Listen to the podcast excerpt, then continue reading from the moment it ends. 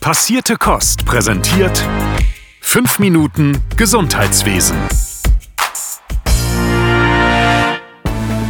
Willkommen zu einer neuen Folge bei hochsommerlichen Temperaturen 5 Minuten Gesundheitswesen von Passierte Kost. Mein Name ist Philipp und ihr erhaltet nun die wichtigsten Gesundheits- und Pflegeinfos der vergangenen Tage. Wusstet ihr, dass schon über eine Million Kinder, und wir reden hier von Kindern ab 12 Jahren, gegen Corona geimpft sind? Das twitterte unser Bundesgesundheitsminister Jens Spahn diese Woche. Nach Angaben des Robert Koch Instituts sind das 22,5% der Altersgruppe zwischen 12 und 17 Jahren. Jahren. Spahn betonte erneut, wir haben genug Impfstoff für alle Altersgruppen. Die Ständige Impfkommission empfiehlt Impfungen bei Kindern vorerst nur bei höherem Risiko für schwere Corona-Verläufe, zum Beispiel bei vorliegenden Erkrankungen wie Diabetes. Impfungen sind laut STIKO aber mit ärztlicher Aufklärung und als individuelle Entscheidung von Kindern und Eltern möglich. Die Impfstoffe von BioNTech und Moderna sind ab 12 Jahren zugelassen. Und bei dem Thema Aufklärung und Information für die Corona-Schutzimpfung bei Kindern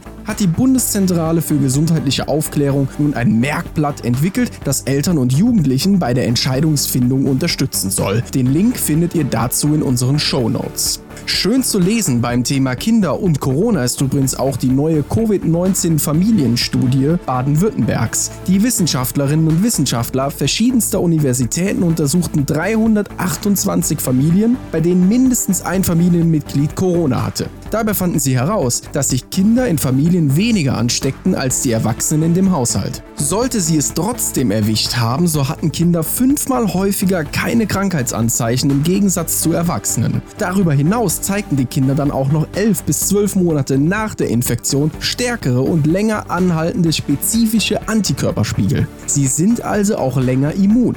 Keines der infizierten Kinder von den Studienteilnehmenden musste im Krankenhaus behandelt werden.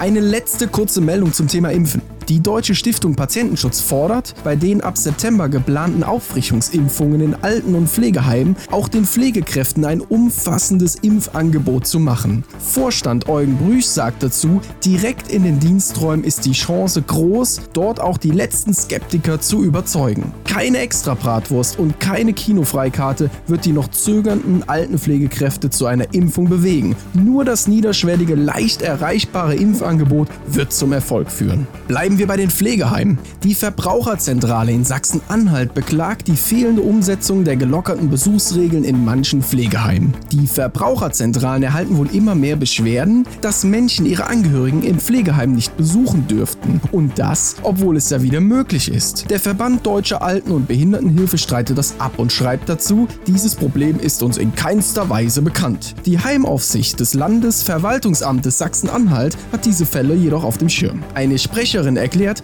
vom 1. Januar bis Anfang August sind ca. 70 Beschwerden zu Verstößen gegen die Besuchsregelungen eingegangen. Auch bei Regelprüfungen wurde diese vereinzelt festgestellt. In der Praxis zeige sich, dass einige Pflegeeinrichtungen trotz der Lockerungen im Mai deutlich strengere Besuchsbeschränkungen anwendeten. Welche Erfahrung habt ihr damit? Schreibt uns gerne mal bei Instagram. Die Gematik, also das Unternehmen, das für ganz viele Entwicklungen der Telematik-Infrastruktur zuständig ist, hat gerade die Quellcodes der E-Rezept-App App veröffentlicht. Das bedeutet konkret, Entwicklerinnen und Entwickler, aber auch Interessierte können sich nun das IT-Herz der E-Rezept-App anschauen und gegebenenfalls Verbesserungsvorschläge oder Softwareprobleme melden. Florian Hartke, CPO und Verantwortlicher für Produktionsprozesse innerhalb der Gematik, sagt dazu, die Community ist kein stiller Leser. Wir erwarten konstruktive Kritik von Experten, was unserer App letztendlich zugutekommt und die Nutzerfreundlichkeit erhöhen kann. Die Entwicklung, die Einführung und auch die sicherheitstechnische Bewertung der E-Rezept-App sollen mit größtmöglicher Offenheit geteilt werden.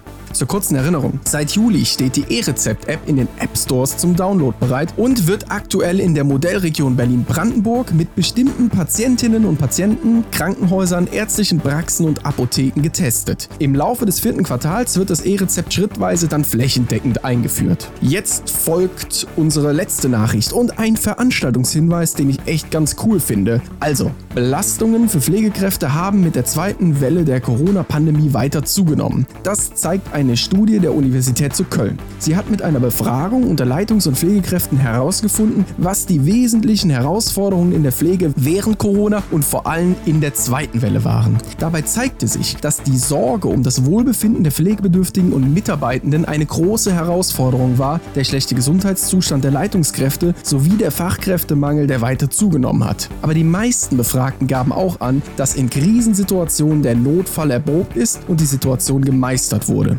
Die Wissenschaftlerinnen und Wissenschaftler sprechen hier von einem Bewältigungsoptimismus.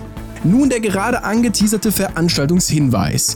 Aufgepasst! Viele in der Pflege tätige Personen sind Twitter, TikTok oder Insta aktiv und berichten dort von ihrem Berufsalltag. Damit setzen sie sich auch immer wieder für die Anliegen der Pflege ein. Tobias Blonka, vielleicht eher unter dem Namen Ambulant Bloggt bekannt, macht das auch. Der Altenpfleger und Filmemacher ist auf Facebook, Instagram und YouTube aktiv. Er möchte sich nun mit euch austauschen, wie ein positives Bild des Pflegeberufs wirksam bei jungen Pflegekräften und potenziellem Pflegenachwuchs verankert werden kann. Der Online-Termin ist der 24. August um 16 Uhr. Anmeldungen via Mail ans Pflegenetzwerk Deutschland. Die genaue Mailadresse steht in den Show Notes.